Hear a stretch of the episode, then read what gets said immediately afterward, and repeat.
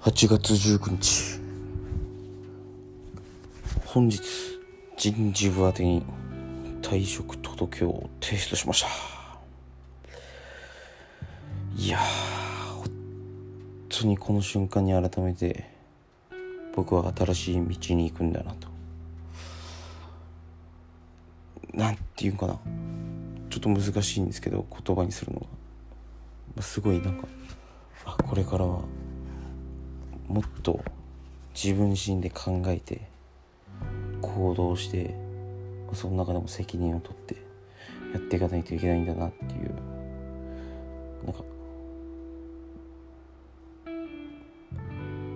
謎な謎な実感っていうか、まあ、そういったのを感じていかなければならないといけないんだなって思いました。いやサラリーマン生活も残り少しですが有意義に過ごしたいと思います。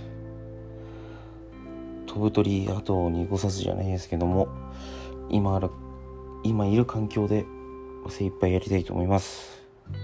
頑張ります。それじゃ。